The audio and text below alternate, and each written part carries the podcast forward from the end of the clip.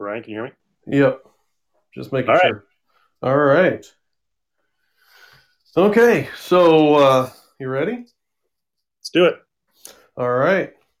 Welcome everybody to It's Too Wordy podcast, the comic book podcast where three friends talk about comic books from yesterday or today and previous years.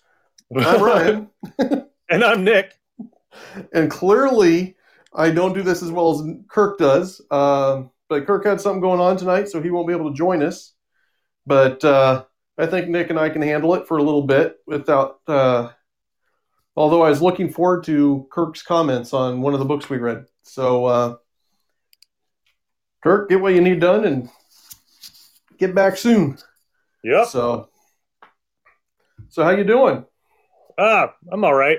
You know, still staying at home, working, or pretending Yep. to. We'll talk about what I did today instead of work later in the show.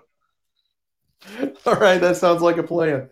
Cool. Um, but I'm right there with you. I'm still working from home too, but you know that we're we're at the same company, so. Yep. Uh, all right, so this week we're talking about um, the letter O, and the new book that we did was the extended cut of X Men: God Loves, Man Kills by Chris Claremont and Brent Eric Anderson. Uh, where do you want to start, Nick? Why? That's where I want to start. Why did they have the need to put this out? Are they do they just need money right now? Because I opened the first page, and that is the only thing that's different. Is two pages in this whole book. This didn't need to come out.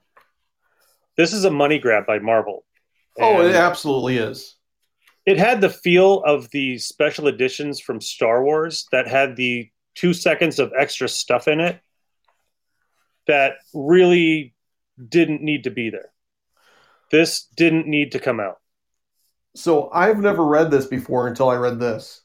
So the beginning where Kitty Pryde's talking to the girl, that's new. That's new. That's it. Okay. Everything I else was is wondering that. Okay. And this is one of my favorite X Men stories, and I didn't want to read it because it felt like they just took five dollars from me for Right. no reason. Like, I have the original copy of Marvel graphic novel number five from back in the day. I have the original, and then I have uh, probably another graphic novel that came out in let me see what year was this? Da, da, da, da, da, 1994 so i already paid like six books for one and five books for five bucks for the other. And there was no nothing new in this. Yeah, I was wondering what the extended cut was, but clearly, from what you're saying, it's just that beginning part, and that's it that's it. and yeah i mean you got brent eric anderson coming back to do that page but his artwork changed his style changed okay Yeah. so sorry it's four page five pages but it's still that wasn't enough for five extra bucks and having another copy of this in my house Right.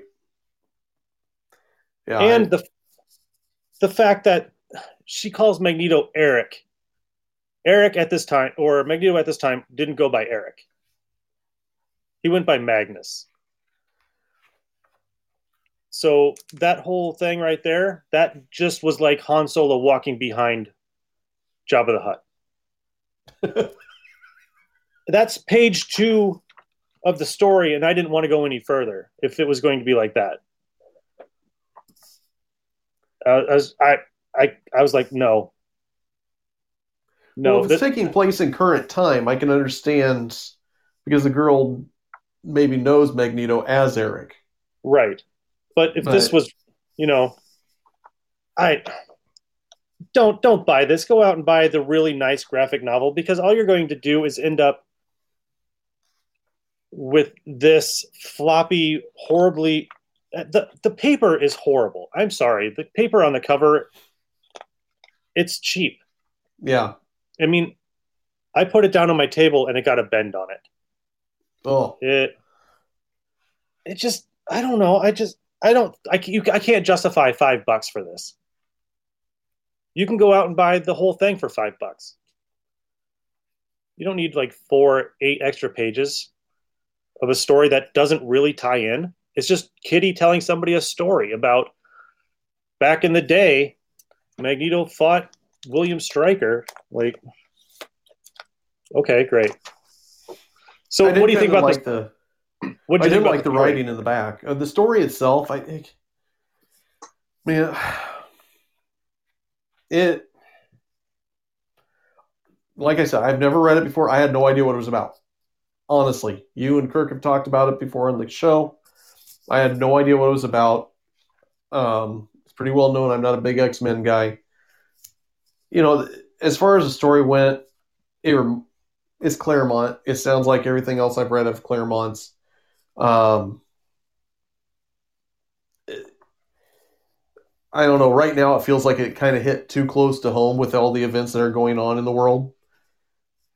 In a different, yeah. I mean, know. I think that's uh, probably why Marvel decided to put this out. Oh yeah. Um, I didn't realize Kitty had yet another name besides Sprite and Ariel. And yeah, she's yeah, she's got an identity crisis going on. She uh, does. She, I think she's worse than Hank Pym. Wow. Oh. But at least Hank Pym changes powers every once in a while. Yeah. You know, I think the thing that I enjoyed the most out of it was when they were doing the danger room scenario. Mm-hmm. And Kitty came up with, okay, it's expecting us to go this way, go that way and I thought that was really cool how they came up with a different way of not just Wolverine breaking the lock. Okay, great, and you know, right. it was a different format. I thought that was pretty cool. Um, there's parts of it that I really did enjoy, and then there's other parts of it, like anything that was involving Colossus and uh, Nightcrawler. Um, I thought that was really good. But the temper tantrum kitty kind of trying to be her own being the boss kind of thing, I I don't know, I think I've just seen her develop so much in the other things I've read. That's kind yeah. of like yeah. Going back to the young kitty is not easy. No, it it's really not. Um but yeah, I I it's a good story. I understand why people like it. Uh, am I going to pick up the second one? Probably not. Um, I did think the uh, Q and A with Chris Claremont at the back of the book was pretty interesting. Um, because if you hadn't, didn't I have him sign your poster for you? Or did uh, you met you met Claremont I got that at a different? Yeah. Okay. I was trying to think. I knew somebody had met him, and I'm like, because there was one guy I went and talked to. I can't think of who it was that I got that signed for you. And, um, but yeah, I, it's an X Men book. I'm just, I have such a hard time just getting into the X Men at all. Um, I understand why people like certain characters of it and everything but I just have such a hard time getting involved with the X Men on it at all. Um, you know, I I you know I can see your perspective from it. You know, if they oh that's all they added, I'd be irritated if I had a copy of it and then all they added was five pages to introduce this in just so they could say it was extended. Right. I, I actually brought out my my trades and I was going to go page by page and see what they changed in it. Uh huh. And then uh, as soon as I hit the fourth, fifth page, and it was just the same, I gave up. I was like, I don't need to read this again. I've read it so many times before. Yeah. Thank you for five seconds of my life reading this, like a couple seconds, you know, a couple pages. That did nothing for the story.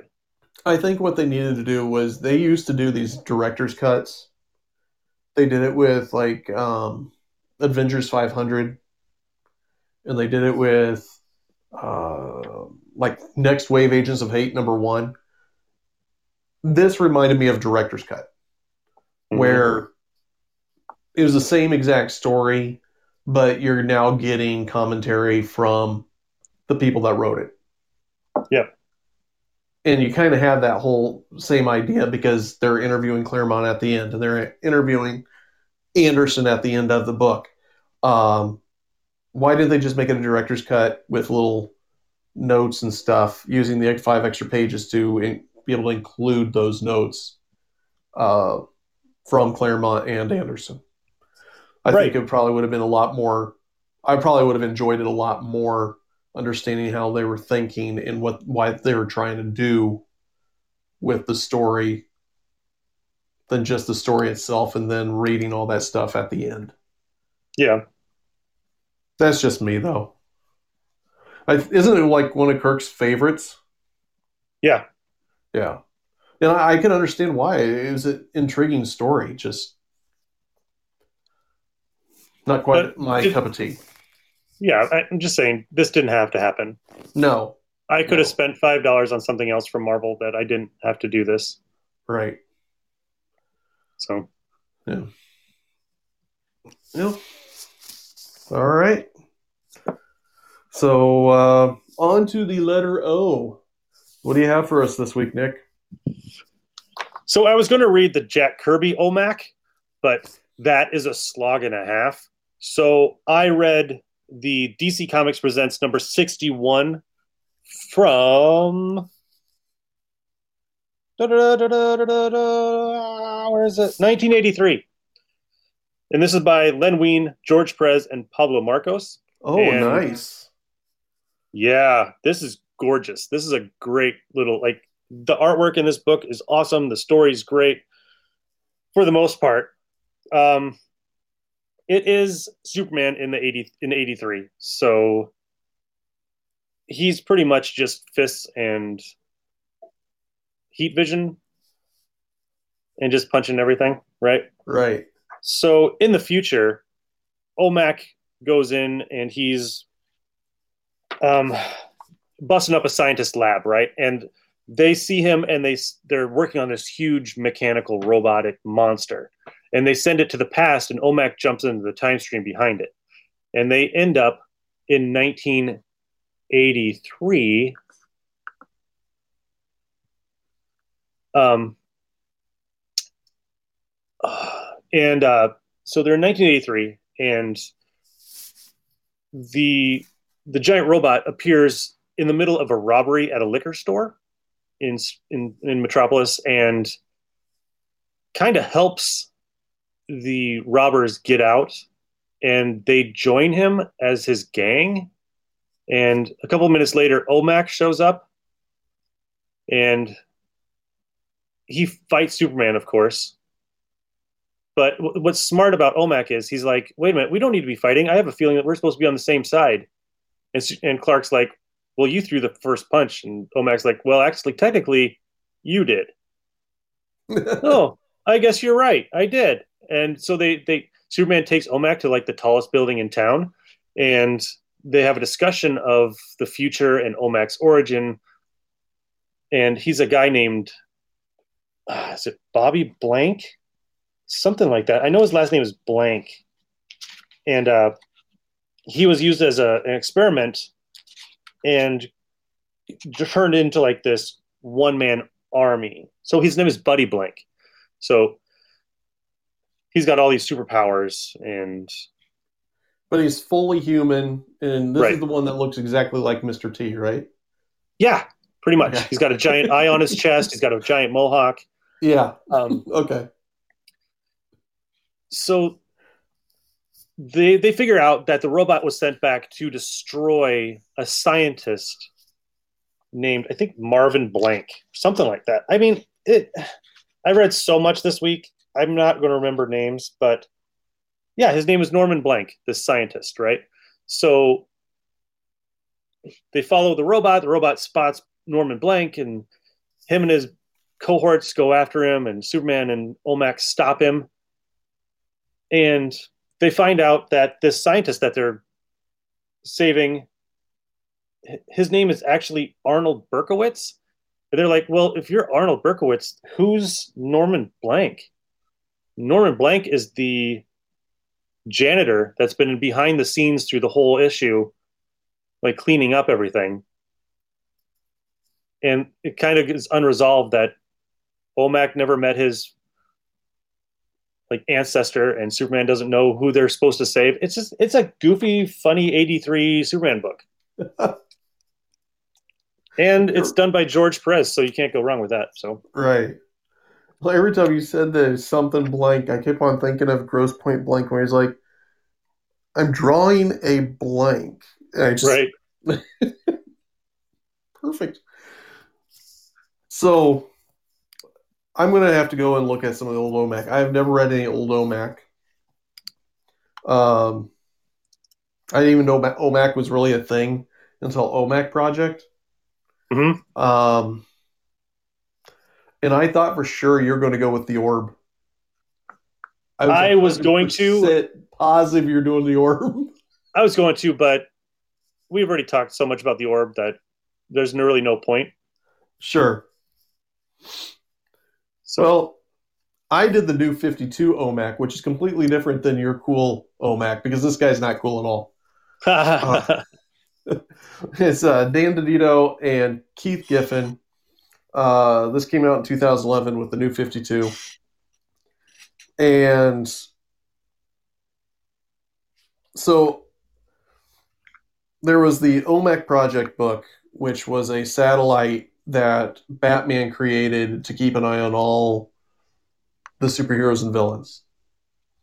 And it kind of got its own became self-aware, kind of like um, was it Hal from Space Odyssey or 2001: Space Odyssey? Yep.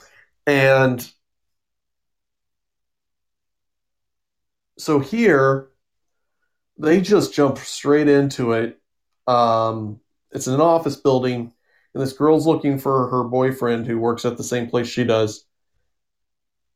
And this big blue mohawk wearing monster like thing is just tearing the place up and has been given instructions from somewhere and he basically just repeats the instructions back. He doesn't say anything. Um and you come to find out that he's getting these instructions. He's got to go down to the bottom of the building he, that all these people are in and there's an underground group that are working to do something. And Omac lands down there and he's taking out all these guys. And this robot girl comes up and her head kind of opens up and starts blasting guns out of her mouth. And he survives, survives that, takes them all out. And so the cool part about this book is after he takes everything out, um, he turns back to human and he's like, what happened to me? I remember I went to the bathroom and I don't remember anything else after that. He gets a phone call.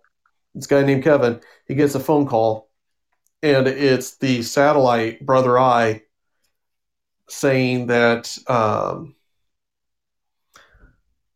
let's see how. What I want is your complete attention and for you to understand that your life is now mine. I am Brother Eye, and you and I have much to talk about but first, call your girlfriend. She's worried about you. And that was the end of the first issue. Um, your OMAC sounded so much cooler than my OMAC. this, I picked it up when it first came out, and I haven't looked at it since after I read it the first time. And I remember why, because it's not that great. The art was subpar. Um, the story there wasn't a story really. It's like he just came out of the blue, and I mean, there's just no development whatsoever. And Kevin was the guy that was missing at the beginning, and all of a sudden Omac shows up, so you kind of have the feeling that that's probably Kevin, but it wasn't. It's not a great story.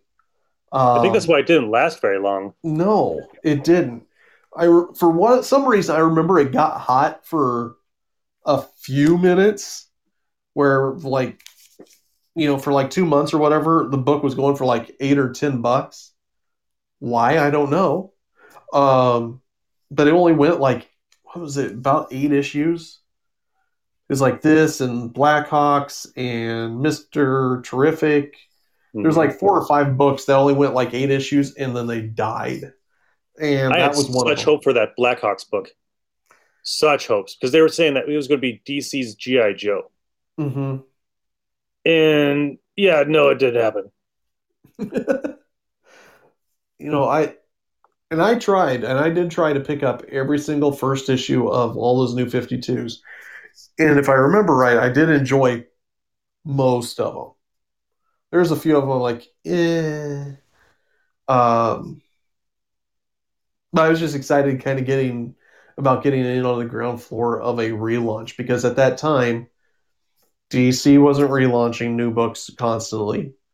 Marvel was not relaunching constantly, and that was one of my biggest gripes was how am I supposed to get caught up on all this history at issue 673 of Spider-Man or whatever, you know? Right. So when they relaunched, I'm like, hey, this is a good idea. And then relaunch and relaunch and relaunch. I'm like, okay, I, I'm done with the relaunches now. Uh, Yeah. um, but there's a lot of good new 52 books. This one's probably like a quarter box book or maybe a dollar bin book nowadays. Um,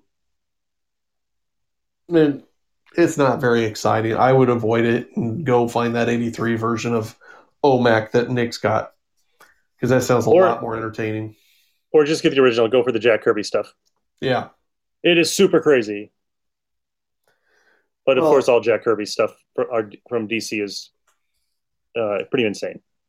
I really think on this one that DiDio and Giffen were trying really hard to make the art look like Jack Kirby, but they tried too hard. That makes that- sense. Yeah, yeah. There's there's some guys that can pull off the Jack Kirby, but I don't think Giffen can do that. Yeah, and I like a lot of Giffen stuff. This was just not one of them that I'm I'm a fan of. No. All right. Let's see here. So next thing we normally do is what's going on at the shop. Um, they did have the I'm blanking on his name. Um, but the guy that played the gecko from The Mandalorian in at the shop today from noon to four, and it looked like they had a decent turnout. Hours are kind of tough, you know, noon to four. Most people are working. Um, Is that who that was? Because it said all it said on Facebook was he's brought some gecko stuff. Just ah, a little bit more information, guys. A little bit more. yeah, yeah. Is he the Geico that- gecko? Who who the hell is gecko? no, he played the character named. Ge- I don't think he even actually got called the Gecko in Mandalorian at all. Um, but that's what his character's name was. Um, yeah, and he was only there from noon to four, so there was there was that. Um, otherwise, not a whole else ton coming on going on right now. Um, just got done with a big sale that ended on the fifth, so uh, they're starting to work up the next plans for the next sale. Um, and trying to figure out what to do about free comic book day and things like that. So as, as soon as I get more information, I'll start passing that stuff on. But right now, uh, it's kind of like a lull between the in the storm of everything that's been going on. All right. So next is our, as Kirk always says, everyone's favorite segment. Um, and I'm not going to do this justice either. The random reads. Good. Okay. Maybe. Uh, I'll take the fake applause. All right. All right. You got any?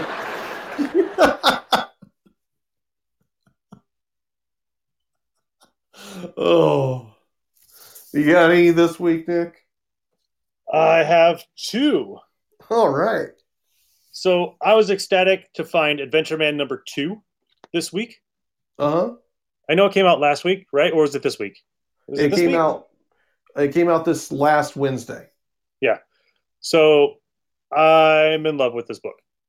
Yeah. I really like it. And the more you're reading it, the more it's I don't know, like the characters are getting more interesting. They're I, it's like if you could pull characters out of like the Shadow and the Doc Savage pulps and throw them into this book. Yep, you did. I mean, I know you have you ever seen the Shadow movie? You know, I don't think I have. Well, in that they uh Shiwan Khan, he was a huge villain for the Shadow, goes to a vacant lot and or a, sorry, there's a building that was built and Shiwan Khan makes it look like it's been a, an empty lot for forever. Right? Okay. So so it's it's not there, but it's there. Like only certain people can see it. Well, in this one, uh, I can't remember her name, but she's the one who found the book. She's got the son Uh-huh. who's super smart, and he's reading the book, and he's like, "Wait a minute, mom, there's an address in here, and it's telling me where Adventure Man's headquarters is." In all the books, it only says like in the tallest tower in the largest city or something like that. And this book has an address in it she's like, well, uh, just go to school and I'll, I'll look into this. Right. And so she's like, this, I feel stupid. And she goes looking for this building and she pulls out in front of this huge, majestic building that has like the, the weird emblem that's on front of the book. And she stops a guy on the street and she's like, what do you see over there? He's like, that piece of crap building. Right. So somehow Adventure Man made people believe that his building looks like an old rundown old grocery store. So she goes in and everything that's in the book is happening to her, right? So to use the elevator, she has to use the secret word. To and then she runs into the ghost and then the ghost is like, "Okay, well, maybe some of the security systems are still active, so be careful." Yeah, whatever. And she takes her helmet off from her bike and throws it backwards and it sets off robots and the robots go crazy and uh, it's it's a fun book. I mean, it's a really fun book, and it's cool because it's like they're not superheroes; they're just normal people, and they're a family, and that's really nice to see. Like just a, a nice little adventure story of people without superpowers. yeah. And that's With- in a- right? Yeah. And Terry Dodson and Rachel Dodson do the artwork. Yeah, I mean it's I, I can't I'm sorry. If you are going to be a letterer, I'm not going to put your name in here anymore. I'm not going to say your name if you're a letterer because you're not lettering, you're typing and you're typesetting. So there's no hand lettering anymore. Right. because yeah, it's too clean, and you don't see the pencil lines underneath the wording like you used to. So, and same as colorist, you're not coloring. Yeah, I mean it's hard. I mean you're on a computer and you're coloring, but it's not the same. Right. So Yeah. The days of finding pages out there of your favorite book are long gone, mm-hmm. unfortunately. and number two, I got Empyre Zero: The Avengers, Okay. All right.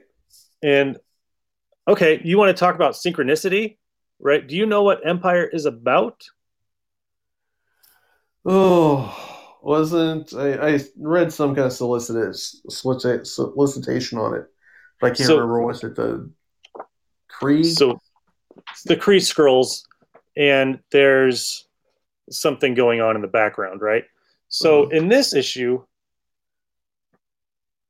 remember when I was talking about Mantis and how she was pregnant in that book, and then she has a son later on yeah. in uh, in like Eclipse comics or something like that. right. Yeah. Yeah, this is a story about her son, and it's, it's just crazy. It's like, are we on a wavelength here? Because what's going on? So there's a, a garden on the blue area of the moon, and the blue area of the moon is usually a desert with buildings in it. I mean, it's got air, but it doesn't really have anything. Right. So the Avengers go to the moon, and there's a, a huge forest, right? And they get attacked by a Kree sentry with a weird monster head. And I'm not going to go through this whole book, but they're getting their butts kicked by this thing, and a dude comes out of nowhere and just slices into it with a sword. And it's the swordsman who is the husband or boyfriend or whatever of Mantis. And he died a long time ago. But the Kree kind of rebuilt him with some like organic plant matter or something like that. It's it's a weird, long, complicated story for swordsman. But he is the son, like the dad of a guy named Sequoia. Sequoia is the son of Mantis, and he's all grown up now. I mean, he appeared before in Thor in the Celestial Crusade or uh, something like that. It was a long 12 issue series back in the 80s. okay. Um, but he is the his mom was the celestial Madonna. He is the celestial Messiah. So he's this all powerful thing.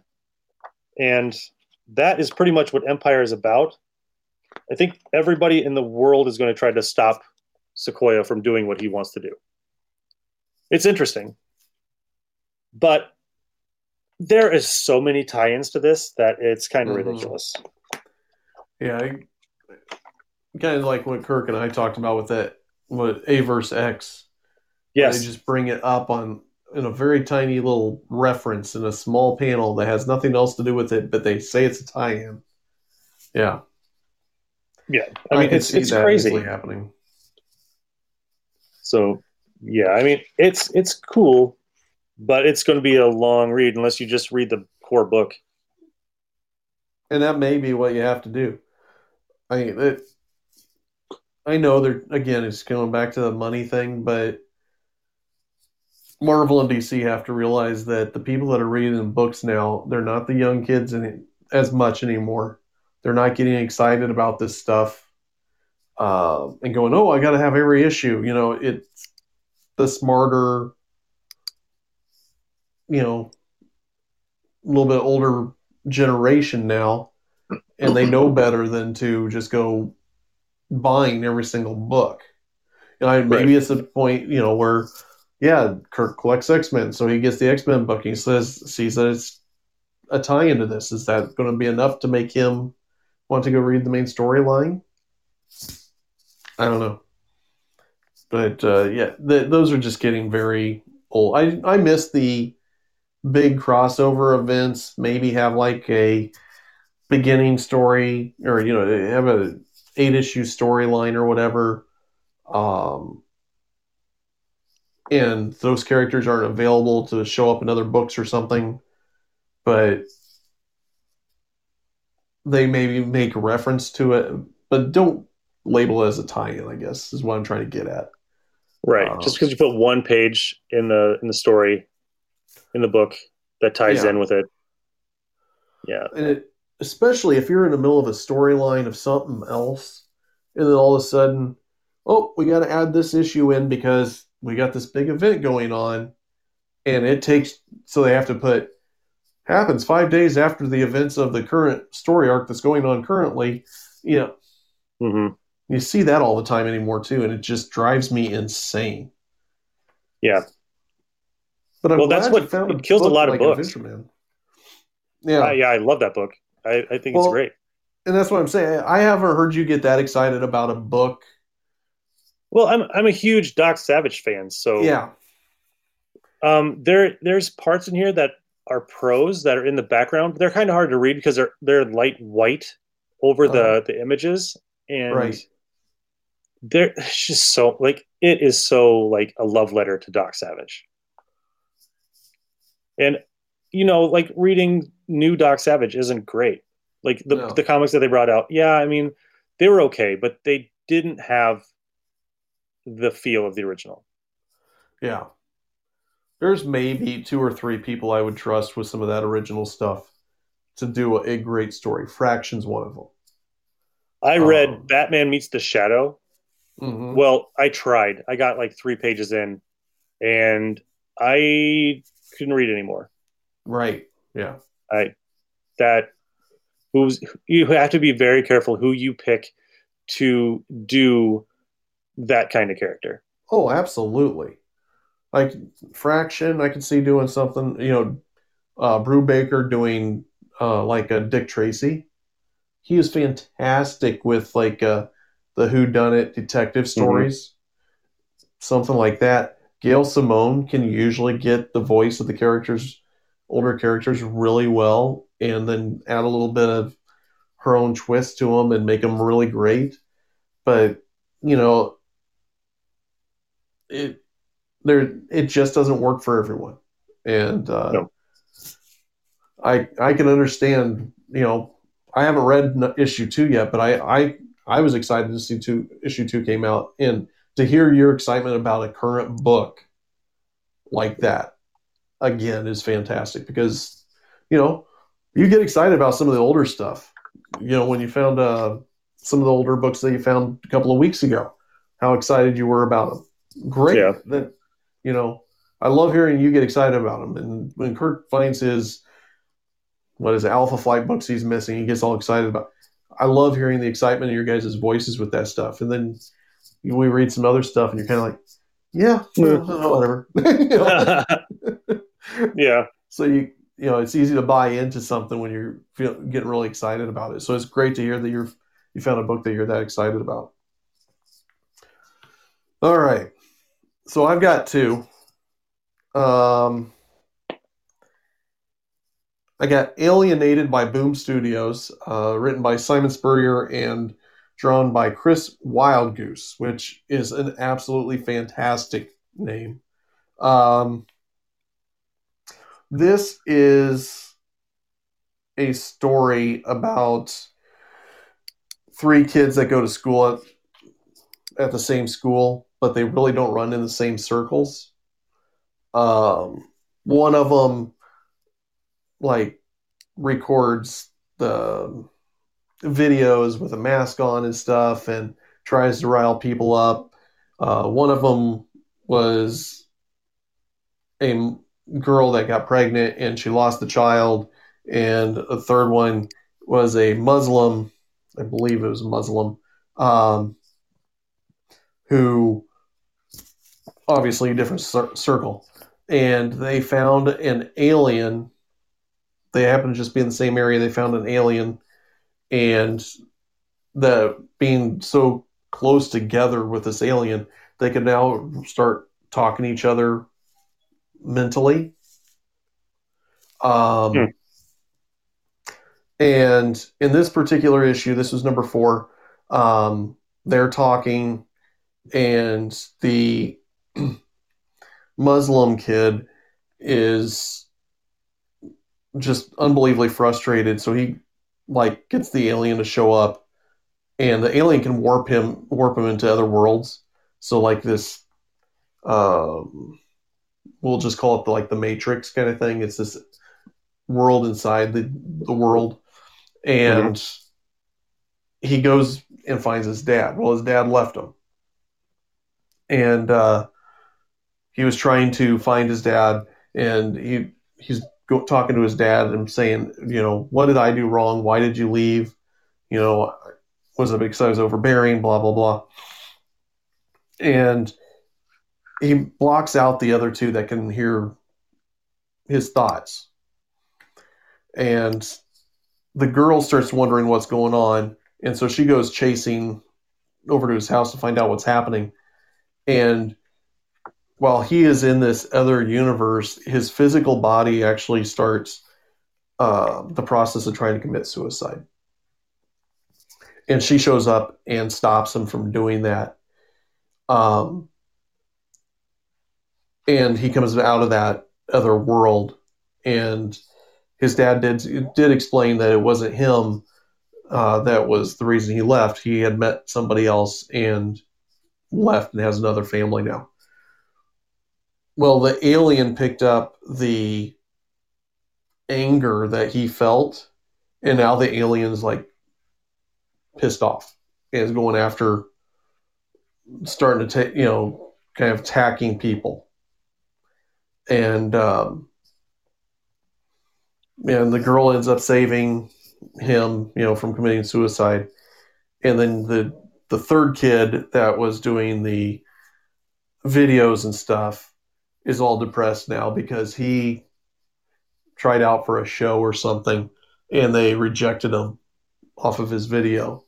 And so now the alien is feeling his his sadness along with that anger and you're just seeing this alien becoming um, a ball of emotion that's going to start developing and blowing up, I guess, is how I'm looking at it. And at the very end, I thought this was super cool. At the very end, um, they addressed the whole suicide thing. They said, hey, if you know somebody that's having thoughts of suicide, call the suicide prevention hotline. I mean, they, they promoted this. I thought that was a very cool thing to do, especially going into the topic that they did. Um, as far as this particular issue went, uh, I thought the other issues were a little bit better. I thought this felt like it was a little more of a filler issue for some reason because it didn't feel like there was a whole lot of development outside the aliens starting to really absorb the emotions of these three teenagers. Um, but yeah, I, have been enjoying it. Uh, it's definitely worth taking a look at. When I came in to talk about this book tonight, um, I was really going to say I don't know what to think about it, but after kind of flipping through it and talking it over, um, I I got to say that I, w- I would recommend picking this up and checking it out. Um, it's one of the good books that Boom's putting out right now, and um, it's well worth the read. All right, and then the other one is uh, Ghost Rider number seven, which the orb makes an appearance. Um, what year was this? This is actually came out this last week. Oh yeah. So it's by Ed Brisson and Aaron Kuder. Um, Johnny Blaze is Ghost Rider again, and he's coming out of. Uh, he thinks he's supposed to be uh, the ruler of hell, and the more he goes out and takes out demons that have populated the earth. He starts thinking more like the demons and gets more powerful and more psychotic. Um, he actually took the Ghost Rider away from Danny. Uh, is it Danny Ketch? Danny Ketch, yeah. Yeah. And um, he's and Johnny's now uh, in this particular book kicking the crap out of Doc Strange. Uh, in the meantime, Lilith has the orb tied up to a chair, and they're just kind of sitting there. And then uh, you see all these demons coming to follow Ghost Rider. And who shows up? Well, you can't have a, you know, it's a Marvel book, so obviously Punisher and Wolverine have to be involved. Um, of course, they show up with Danny, and I can't remember what Danny's name is now in this, but he becomes like this. It almost looks like the character Penance, if you remember uh, what Fastball yeah. became. Almost mm-hmm. looks like him with a sword. So it's like a mix of Penance meets the Black Knight. Um, and he and Ghost Rider go at it, and his sword hits Ghost Rider and kind of t- reverts Johnny back to more of the normal Ghost Rider, not the super demonic going psycho type deal. Um, you know, Punisher, Wolverine, save Doc Strange there's one part where a demon's about to get Doc Strange, and uh, he's like, I need you guys to watch my back for a second because I've got to, to do the spell or whatever. And this demon's coming right at him, and all of a sudden, in the panel, you see his head just goes blam, and the body falls down. And then where the demon was, you see the picture of the Punisher holding his shotgun. So he was behind the demon. It was kind of a cool frame. Um,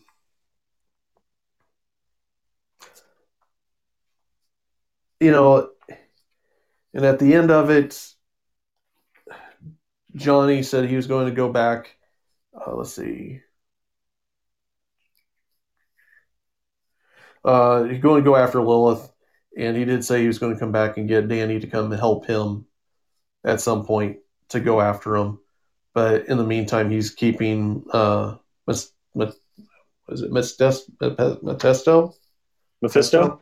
Yes uh, as a prisoner along with him to try to keep Lilith con- out of control from hell. Um, you know, I'm not entirely sure. The orb has the all seeing power thing, right? Is that what's going yep. on? Okay, that's what. Okay. I, that's what I was thinking, and Lilith was using that. I was trying to figure out why she was using it, what that had to do with anything, but that that's what it was. She was using the orb to be able to see what was happening with Danny and Johnny. So, um, even with the Wolverine Punisher appearance, it was still a fun read. Um, I really like what they're doing with this. Um, the caretaker. Oh, that that's the other part. At the end of this, they always have like a little two page story about caretaker, and um, they show caretaker kind of and Danny talking after wrapping things up. Um, and Danny goes back into his bar. And uh, let's see, how do they say it? In the meantime, we need to prepare. This isn't going to be an easy battle. Lilith has hell on her side. And then you see this voice that says, Not all of hell. Uh, Danny Ketch, you will align yourself with Blackheart or forfeit the souls of those you hold dear. So looks like Danny and Blackheart are going to now be partners uh, to help regain control of hell. Oh, that's gonna be weird. Yeah, yeah. Uh, the art's good. Uh, the storytelling's really fun. Um, I really enjoy it. You know, I'm not a huge. Uh, I, it's been hard to find Marvel books that I'm excited about, and uh, this one's been a real fun ride. I'm enjoying it, and I hope they keep it up. And I can see that this would be one of those characters that they talking about those big long storyline or uh, events, I can't see how they can get Ghost Rider tied into this event. Um, well, they so yeah. do have a Ghost Rider on the Avengers and Empyre. But that's the kid that drives Frankie something, right? The car. Uh, yeah, the Ghost Driver. Yes. Yeah, yeah. And they haven't made any kind of tie-in to this book yet with that. I know they have been involved in the Avengers books and stuff, but there's been no tie-in in the Ghost Rider proper uh, yet of that. So, kind of makes you wonder, like, is he actually a writer? Because I mean, they've done some things with them, but he's so different mm-hmm. that it's almost like he's not a real writer. Right like maybe the demon that's in him is some kind of like uh copycat. Right. That's like oh something like well, that. yeah. I don't know. I'm not putting it out there marvel. Don't take my stuff. Don't take my ideas. Please don't. Right. Although they could probably use some good ideas. All right. Uh, so that takes us to the top 10 list. And that this week it is for the letter N. Nick, would you like to go first? Yeah. Number 10. And this has always been a hard word, but this is from um oh, I can't even remember it. Um X-Men Inferno. He's like a big devil. Um N'astirh. He's a he, yeah. If you see him, you know who he is. Number I, nine. I have an idea who you're talking about. Yeah. Number nine, Night Nurse. Number eight, Nabu. How could you not put Nabu on here? He's a huge character for DC. So even though he's in the background and he's a helmet now, so Right. um, number seven, Napoleon Bonafrog from TMNT. Six, Nemesis from Alpha Flight. Her costume is amazing, even though it looks like a mix between Spider Man and Deadpool.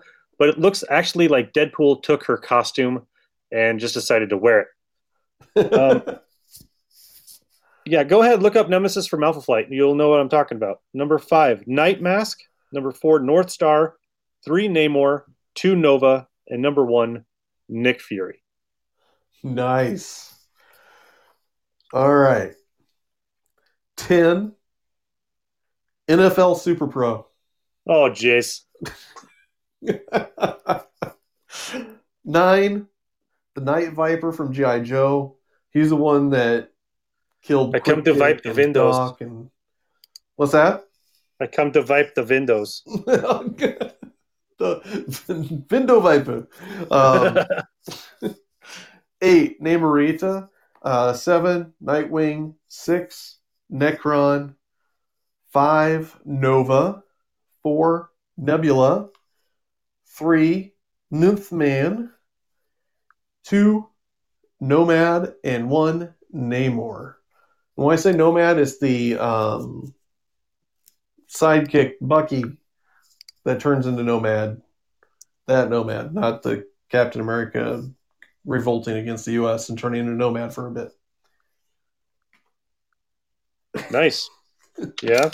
That was a lot easier than I was expecting. I'm like, oh no, it's in. And I'm like, wait, hold on. Yeah, yeah. Oh, oh yep, got it. Done.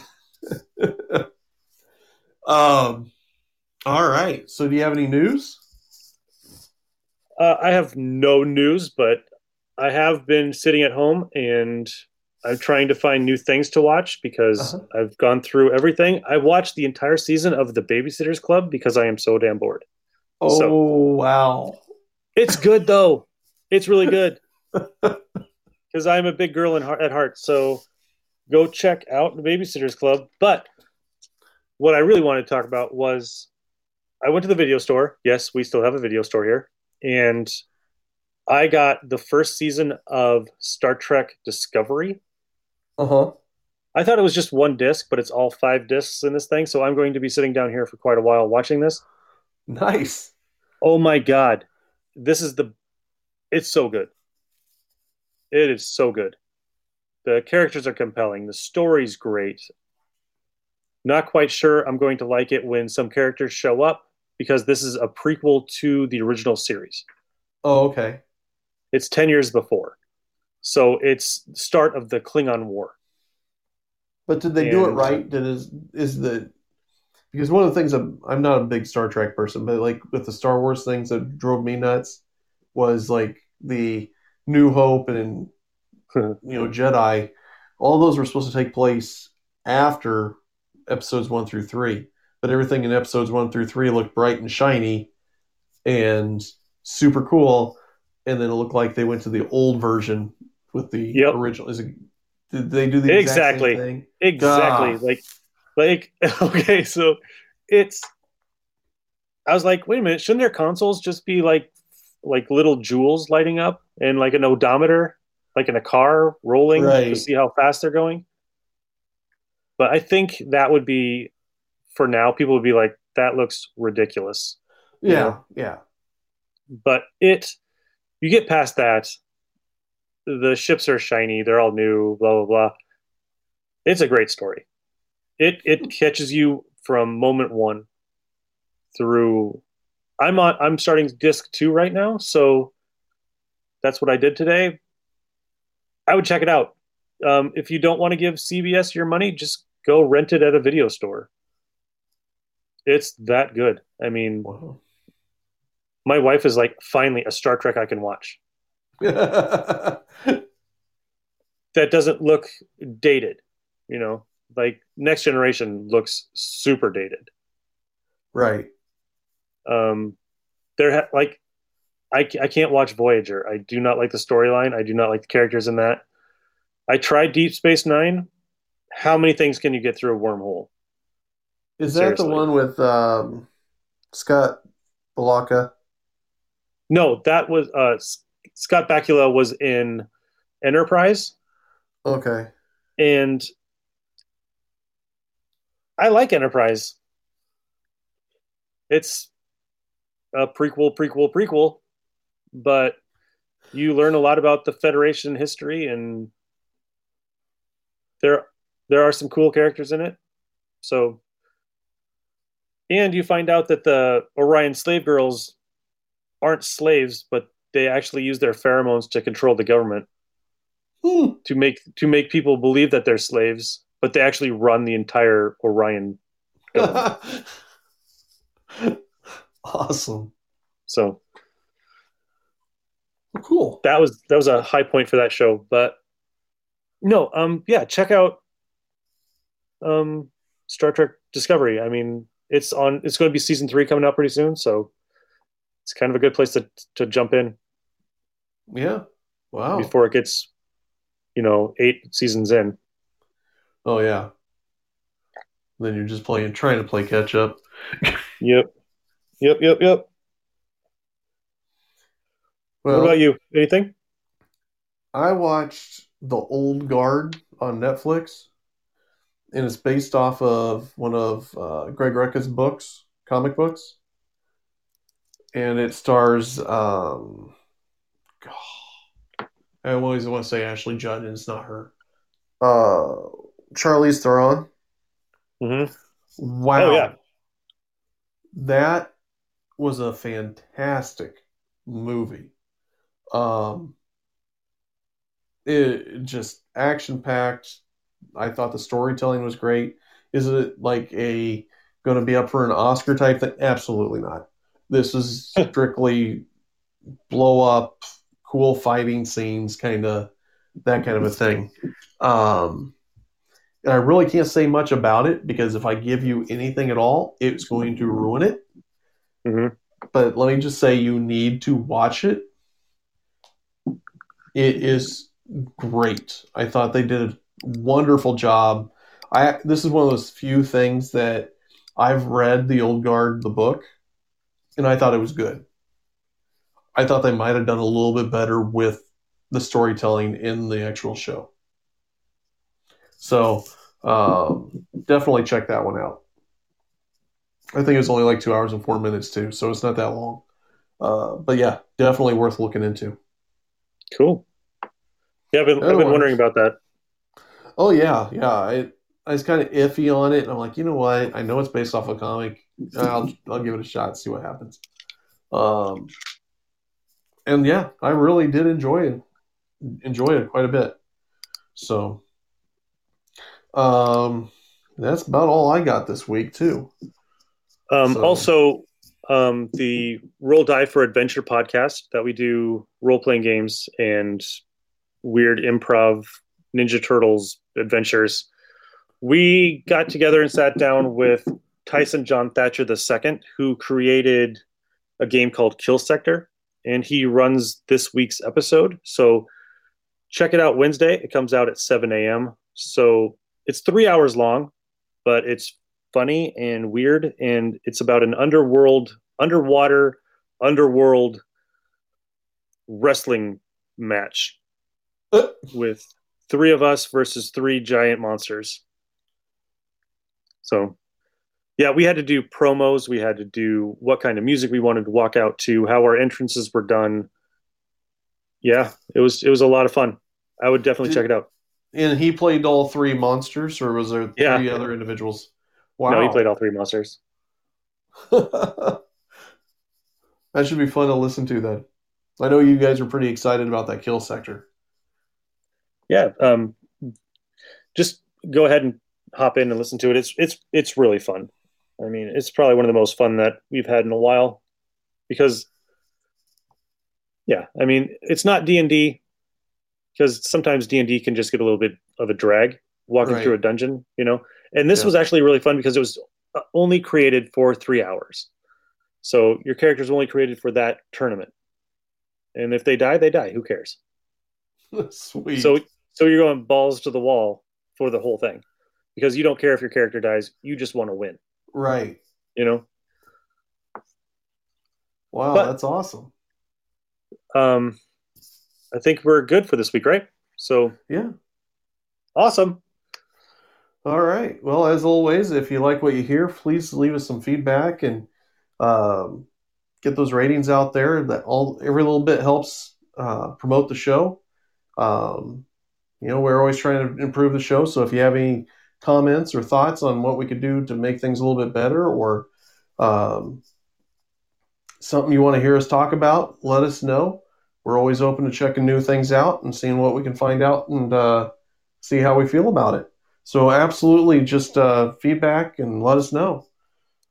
With that being And- said, yes, Hold on. And if you want to, let us and while we're recording this, go on to Podbean, go on live, like podbean.com, go to live, and we are recording every night or every Monday at 7 p.m. You can go into the chat line and give us um, feedback, give us recommendations for books, tell us how we're doing. If if we suck, tell us we suck. If we're great, tell us we're great. If you don't care, don't listen to us. So have a good night. It's been Nick. it's been Ryan. And Bye. talk to you next week live at 7 p.m. on Podbean. Bye. Bye.